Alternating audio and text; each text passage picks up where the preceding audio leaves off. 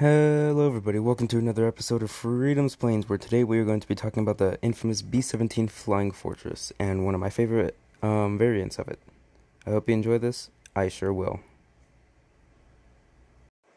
The Boeing B 17 Flying Fortress is a four engined heavy bomber developed in the 1930s for the United States Army Air Corps, or as, or as I will be referring to them from now on, the USAAC. Competing against Douglas and Martin for a contract to build 200 bombers, the Boeing entry prototype model 299XB 17 outperformed both competitors and exceeded the Air Corps' performance specifications, although, the, although Boeing lost the contract to the Douglas B 18 Bolo.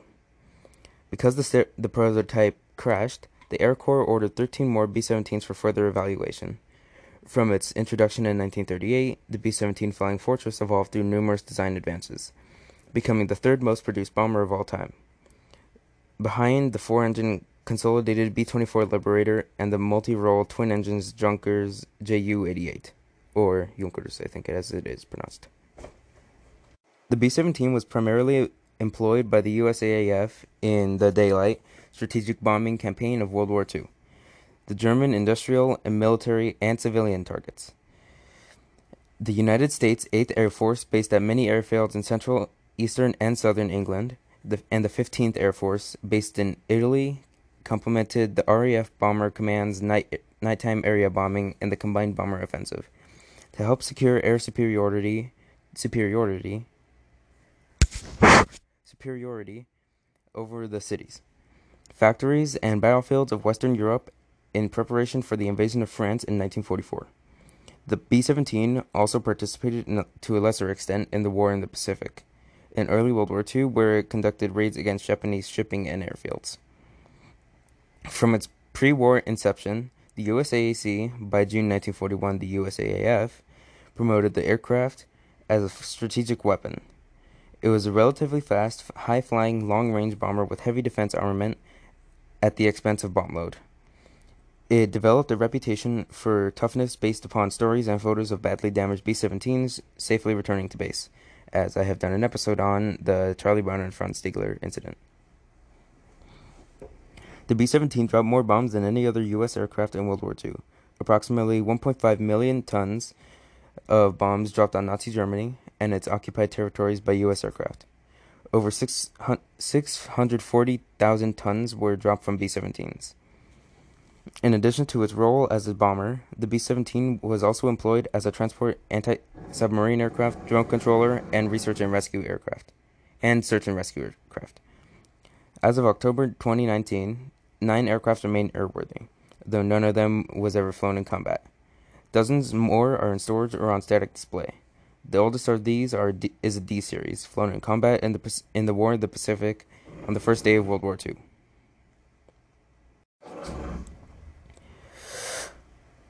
On August 8, 1934, the USAAC tendered a proposal for a multi engine bomber to replace the Martin B 10. The Air Corps was looking for a bomber capable of reinforcing the air forces in Hawaii, Panama, and Alaska. Requirements were for it to carry a useful bomb load at an altitude of 10,000 feet or 3,000 meters for 10 hours with a top speed of at least 200 miles an hour or 320 miles or kilometers an hour. They also desired, but not, but did not require, a range of 2,000 miles or 3,200 kilometers and a speed of 2,500 or 250 miles an hour or 400 kilometers an hour. The competition for the Air Corps was contract was decided to be a, well, bah, bah, bah,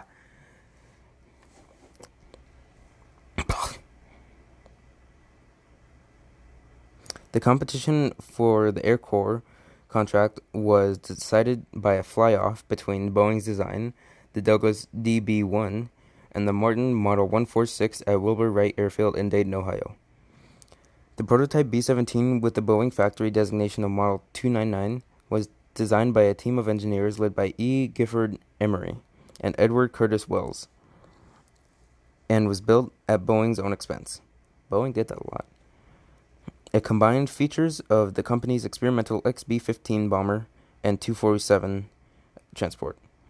The, the B-17's armament consisted of five 30 caliber or 7.62 millimeter machine guns with a payload of up to 4,800 pounds or 2,200 kilograms. The bombs on two racks of bombs on two racks in the bomb bay behind the cockpit. I have actually seen that. It's quite poggers. the aircraft was powered by four Pratt & Whitney R1690 Hornet radial engines, each producing 700 horse, 750 horsepower or 600 kilowatts at 7,000 feet or 2,100 meters. The first flight of the Model 299 was on the 28th of July in 19, 1935. The Boeing with Boeing chief test pilot Leslie Tower at the controls. Shut up. The day before, Richard Williams, a reporter for the Seattle Times, coined the name Flying Fortress, observing the large number of machine guns sticking out from the new airplane. He designed it as he described it as a 15-ton flying fortress in a picture caption. The most distinct mount was in the nose, which allowed single machine gun, which allowed the single machine gun to be fired forward to nearly all frontal angles.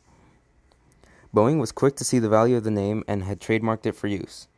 Boeing also claimed in some of the early press releases that the Model 299 was the first combat aircraft that could f- continue its mission if one of its four engines failed. On the 20th of August 1935, the prototype flew from Seattle to Wright Field in 9 hours and 3 minutes, with an average cruising speed of 252 miles per hour, or 406 kilometers an hour, much faster than the competition. At the fly-off, four en- the four-engine Boeing's performance was superior to those of the twin-engine DB-1 and the Model 146. General Major General Frank Maxwell Andrews of the GHQ Air Force believed that the capabilities of the large four engine aircraft exceeded those of the shorter range twin engine aircraft, and that the B 17 was better suited to new emerging US, USAAC doctrine. His opinions were shared by the Air Corps' procurement officers, and even before the competition had finished, they suggested buying 65 B 17s. Development continued on the Boeing Model 299 and on the 30th of October 1935, the Army Air Corps test pilot Major Ployer Peter Hill and Boeing employee Lee and Boeing and Boeing employee Les Tower took the took the took the Model 299 on a second evaluation flight. Sorry, I'm tripping up over all of my words. I'm not good at this. The crew forgot to t- disengage the gust locks, which locked control surfaces in place while the aircraft was parked on the ground and after takeoff. The aircraft entered a, entered a steep climb, stalled, nosed over, and crashed, killing Hill and Tower. Other observers survived with injuries. The crash model 299 could not finish the evaluation, disqualifying it from the competition. While the Air Corps, while the Air Corps were still enthusiastic about the aircraft's potential, Army officials were daunted by its cost. Douglas quoted a unit price of $58,200, equivalent to 1.1 million today. Based on a production order of 220 aircraft compared with $99,620 or uh, 1.88 million, million today from Boeing. Army Chief of Staff Maitland Craig canceled the order for 65 YB-17s and ordered 133 of the twin-engine Douglas B-18 Bolo instead. The loss was not total, but Boeing's hopes for a substantial bomber contract were dashed. Regardless, the USAAC had been impressed by the prototype's performance, and on the 17th of January 1936, through a legal loophole, the Air Corps ordered 13 YB-17s, designated Y-1B-17, after November 1936, to denote its special F-1 funding. For service testing, the YB17 incorporated a number of significant changes from the Model 299, including the more powerful Wright R182039 Cyclone engines. Although the prototype was company owned and never did receive and never received a military serial, the B-17 designation did not itself did not appear officially until January 1936, nearly 3 months after the prototype crashed. The term XB-17 was retroactively applied to the NX-13372's airframe and has entered the lexicon to describe the first flying fortress. The aircraft went through several alterations in each of its design stages and variants. One of the 13 YB 17s ordered for service testing, 12 were used by the 2nd Bomb Group of Langley Field, Virginia, to develop heavy bombing techniques. And the 13th was designed for flight testing at the Marshall at the Material Division at Wright Field, Ohio. Experiments on this aircraft led to the use of a quartet of General Electric turbochargers, which would become standard on the B 17 line. A 14th aircraft, the YB 17A, originally de- destined for ground testing only and upgraded with, turbochargers, with the turbochargers, was redesignated y- uh, B 17A after the testing had finished. Now let's go over the production numbers of different variants and their flights. The Model 299 was had only one produced, and the first flight was on the 28th of July in 1935. The YB-17 had 13 produced. Two it first flew eh, it first flew on the 2nd of December 1936. The YB-17A was only produced in one, with its first flight being on the 29th of April 1938. The YB I mean the B-17B had 39 produced. First flew on the 27th of June 1939. The B-17C had 38 produced, and it was first flown on the 21st of July 1940.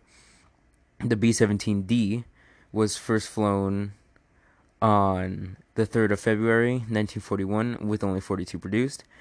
The B-17E was produced in a number of 512 with it being first flown on the 5th of September 1941.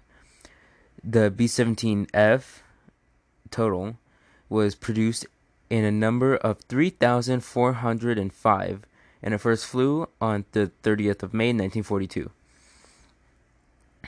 The B 17F BO had 2,300 produced and it does not disclose when it was first flown. B 17 FDL had 605 produced, does not disclose when it has been first flown.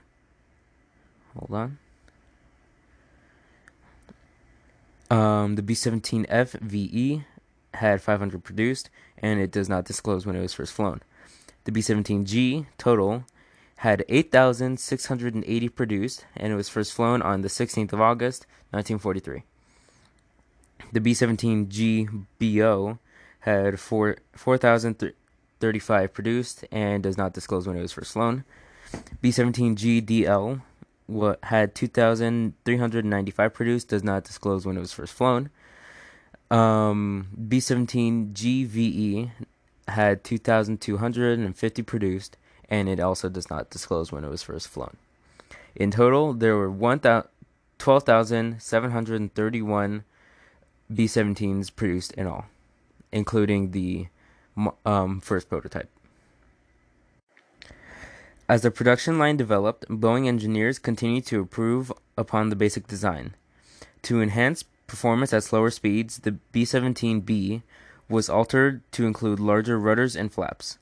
The B 17C changed from three bulged oval, oval shaped gun blisters to two flush oval shaped gun window openings.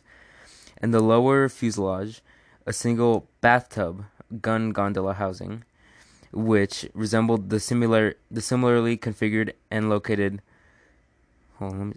Bodenlafette Bola ventral d- defensive emplacement on the German Heinkel HE 111 111 P series medium bomber. While models A through D of the B 17 were designed defensively, the large-tailed B-17E was the first model primarily focused on offensive warfare. The B-17E was an extensive revision of the Model 299 design. The fuselage was extended by 10 feet, or 3 meters. A much larger rear fuselage, vertical tail fin, rudder, and horizontal stabilizer were added. A gunner's position, a gunner's position was added in the new tail. The nose, especially the Bombardier's framed 10 panel nose glazing remained relatively the same as the earlier B B through D versions had. A Sperry electrical powered manned dorsal gun turret just behind the cockpit was added. A similarly powered, also built by Sperry, manned ventral ball turret just after the bomb bay replaced the relatively hard to use Sperry Model 645705D remotely operated ventral turret on the earliest examples of the E variant. These modifications resulted in a 20% increase in aircraft in aircraft weight. The B-17's turbocharged Wright R 1820 Cyclone 9 engines were upgraded to inc- increasingly more powerful versions of the same power plants through its production, and similarly, the number of machine gun emplacements was locations was also increased. The B-17F variants were primary were the primary versions flying for the 8th Air Force to face the Germans in 1943, and had standardized the, the manned Sperry ball turret for ventral defense, replacing the earlier 10-panel frame bombardier's nose glazing from the B subtype with an enlarged, nearly frameless plexiglass bombardier's nose enclosure for improved forward vision. Two experimental versions of the B 17 were flown under different designations the XB 38 Flying Fortress and the XB 40 Flying Fortress. I mean, and the YB 40 Flying Fortress. The XB 38 was, a, was an engine test bed for Allison V 1710 liquid cooled engines. And the Wright engines normally used on the B 17 become become or should the Wright engines become unavailable. The only prototype XB38 to fly crashed on its ninth flight, and the type was abandoned. The Allison V1710 was allocated to fire aircraft, which I think is the same one that goes on the P 38. The YB 40 was a heavily armed modification of the standard B 17 before the North American P 51 Mustang an effective long range fighter became available to act as an escort. Additional armament included the additional dorsal turret on the radio room, in the radio room, a remotely operated and fired Bendix built chin turret below directly below the bomber's accommodation, the bombardier's accommodation, and the twin 50 inch or 12.7 millimeter guns in each in the each of the waist positions, which are the two little guns sticking out the waist. I think. The ammunition load was over 11,000 rounds. All of these modifications made the YB 40 well over um, 10,000 pounds, or 400 or 4,500 kilograms. Let's see how much tons 10,000 pounds is. I think it's 5,000 tons. 5 tons. I'm stupid. Shut up. Let's see, where were we? And it was heavier heavier than the fully loaded B 17F.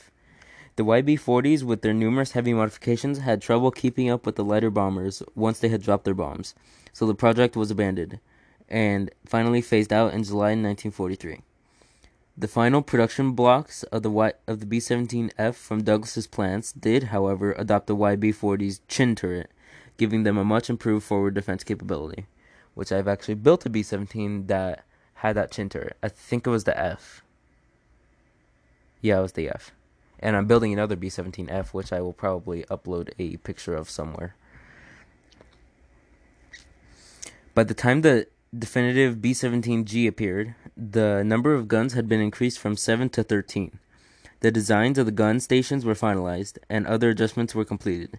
The B 17G was the final version of the Flying Fortress, incorporating all changes made to its predecessor, the B 17F, and in total 8,680 were built, the last by Lockheed on the 28th of July in 1945. Many B 17Gs were converted for other missions such as cargo hauling, engine testing, and reconnaissance. Initially designated SB 17G, a number of B 17Gs were also converted for search and rescue duties, later to be redesignated, redesignated um, B 17H. Late in World War II, at least 25 B 17s were fitted with radio controls and television cameras, loaded with 20,000 pound or 9,100 kilograms of high explosives, and dubbed BQ 7 Aphrodite missiles for Operation Aphrodite.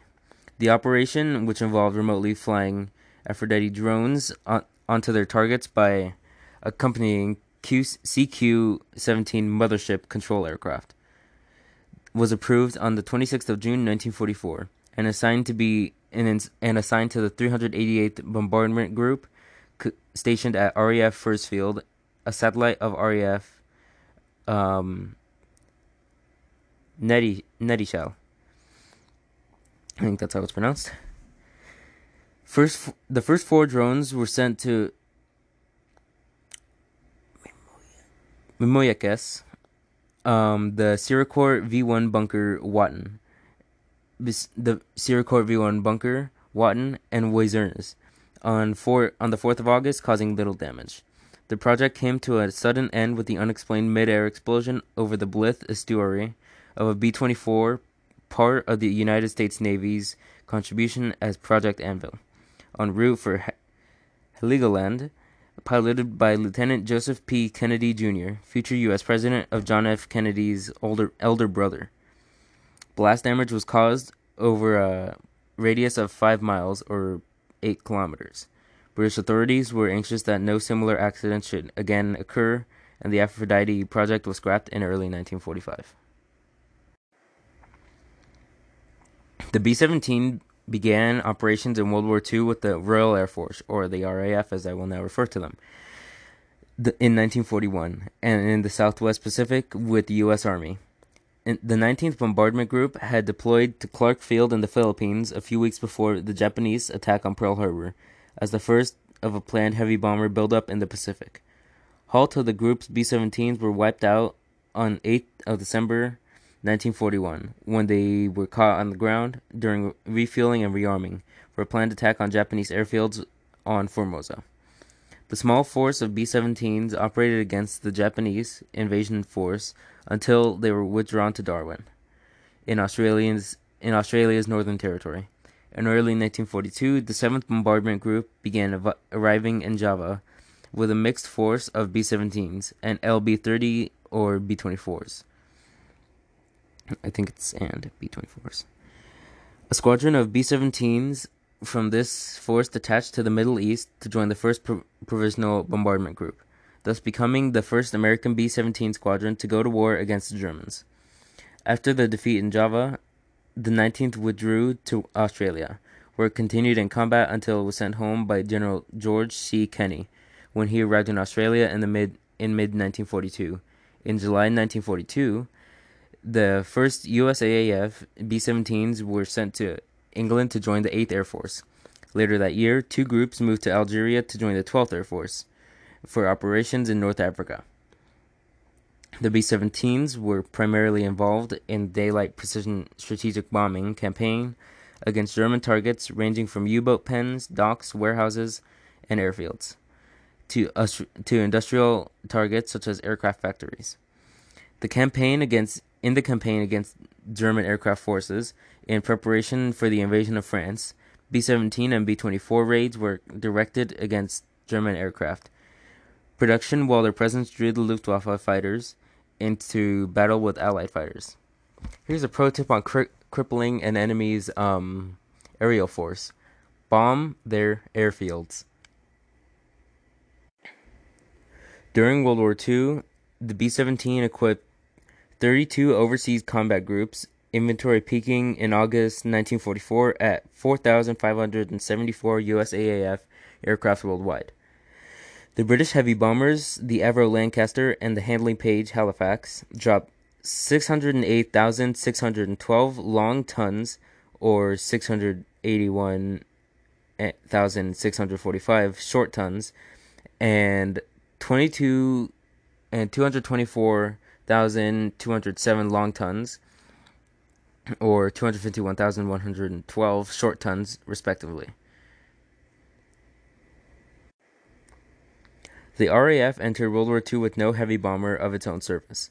The biggest available were long range medium bombers, such as the Vickers Wellington, which could carry up to 4,500 pounds or 200 kilograms, 200, 200 kilograms, I'll just say because I've already messed it up too much, of bombs. Short Stirling and Handley Page Halifax became its primary bombers in 1941. In early 1940, the RAF entered into an agreement with the U.S. Army Air Corps to acquire 20 B 17Cs, which were given the service name Fortress 1. Their first operation against Wil- Wilhelmshaven on the 8th of July, 1941, was unsuccessful. On the 28th of July, three B 17s of, 90, of Squadron 90 took part in a raid on the German capital ship Gneisenau. Gneisenau. Gneisenau? Gneisenau. And Prinz Eugen anchored in Brest from 30,000 feet, or 9,100 meters, with the objective of drawing the German fighters away from 18 Handley Page Hampdens, attacking at lower altitudes, and in time for 79 Vickers Wellingtons to attack later with the Germans fi- with the German fighters refueling. The operation did not work as expected, with 90 f- with 90 squadrons fortresses being unopposed. By September, the RAF had lost 8 B-17Cs in combat and had experienced numerous mechanical problems, and Bomber Command abandoned daylight bombing raids using the Fortress 1 because of the aircraft's poor performance. The experience showed both the RAF and USAAF that the B 17C was not ready for combat, and that improved defenses, larger bomb loads, and more accurate bombing methods were required. However, the USAAF continued using the B 17 as a day bomber, despite misgivings by the RAF that attempts at daylight bombing would be ineffective. Um, a little thing they made uppainted versions of B17s, which is why some of them that you see are um, like a chrome color, so that if you looked up at them, it would be super fucking shiny, and it would hurt your eyes. As use by Bomber Command had been curtailed, the RAF transferred its remaining Fortress 1 aircraft to Coastal Command for use as a long range maritime patrol aircraft. Instead, these were augmented. Instead, excuse me. These were augmented in starting in July 1942 by 45 Mark Fortress Mark II-A B-17E, followed by 19 Fortress Mark II B-17F, and 3 Fortress Mark III B-17G. A, for, a Fortress 2A from number 206 Squadron RAF sank U-627 on the 27th of October 1942. The first of 11 U-boat kills credited to RAF Fortress bombers during the war. As sufficient consolidated liberators finally became available, Coastal Command withdrew the fortress from the Azores, transferring the type to meteor- meteorological reconnaissance role. Three squadrons undertook met profiles from airfields in in Iceland, Scotland, and England, gathering data for vital weather forecasting purposes. Well, that sucks. Imagine being like, "Yay, we're finally gonna go on a mission with the B-17." Get sent on weather reconnaissance. The RAF's number 223 squadron, as a part of a hundred group, operated a number of fortresses equipped with an, uh, an electronic warfare system known as Airborne Cigar, or ABC. This was operated by German speaking radio operators who were to identify and jam German ground controllers broadcast to their night fighters. They could also pose as ground controllers themselves with the intention of steering night fighters away from the bombers' streams. To this day, only 46 planes survive in complete form, and nine of which are airworthy. But the B 17 Flying Fortress became symbolic in the United States of America's air power in a 1943 consolidated aircraft poll of 2,500 men in cities where consolidated advertisements had been run in newspapers, 73% have heard of the B 24 and 90% knew of the B 17. After the first YB, Y1 B 17s were de- delivered to the Army Air Corps 2nd Bombardment Group, they were used on flights to promote their long range navigational capabilities. In January 1938, Group Commander Colonel Robert Olds flew a Y 1 B 17 from the U.S. East Coast to the West Coast, setting a transcontinental record of 13 hours and 27 minutes. He also broke the West to East Coast record on the return trip, averaging 245 miles an hour or 394 kilometers an hour in 11 hours, 1 minute. Six bombers of the 2nd Bombardment Group took off from Langley Field on the 15th of February 1938 as a part of a goodwill flight to Buenos Aires, Argentina. Covering 12 12,000 miles or 19,000 kilometers, they returned on the 27th of February with seven aircraft setting off on a flight to Rio de Janeiro de Janeiro, Brazil, three days later. In a well publicized mission on the 12th of May of the same year, three Y 1 B 17s intercepted, or quote unquote intercepted, and took photographs of the Italian ocean liner SS Rex 610, 610. Sorry, I thought that was its designation. Designation. 610 miles or 980 kilometers off the Atlantic coast. Many pilots who flew both the B 17 and B 24 preferred the B 17 for its greater stability and ease in formation flying. Its electrical systems were less vulnerable to damage than the B 24's hydraulics, and the B 17 flew better than a B 24 when missing an engine. During the war, the largest offensive bombing force, the 8th Air Force, had an open prefer- preference for the B 17. Lieutenant Colonel Jimmy Doolittle wrote about his preference preference sorry, for equipping the 8th with B 17s, citing the logistical advantage in keeping field forces down to a minimum number of aircraft types with their individual servicing and spares. For this reason, he wanted B 17 bombers and P 51 fighters for the 8th. His views were supported by the 8th Air Force statisticians, whose mission studies showed that the Flying Fortress's u- utility and survivability was much greater than those of the B 24 Liberator making it back to base on numerous occasions, despite ex- extensive battle damage. The B 17's durability became legendary. Stories and photos of the B 17 surviving battle damage were widely circulated during the war. Despite an inferior performance and smaller bomb load than the more numerous B 24 Liberators, a survey of 8th Air Force crews showed a much higher rate of satisfaction with the B 17. Well, I hope you enjoyed that. I sure did. It was quite interesting and not that long. I hope. I haven't done the math. But sorry I have not posted in a while. I've just been very busy with the move and everything else. But I hope you enjoy July 4th specials and I'll see you guys in the next one. Don't forget, have a good day or night whenever you listen to this, wherever you listen to this, and fly on.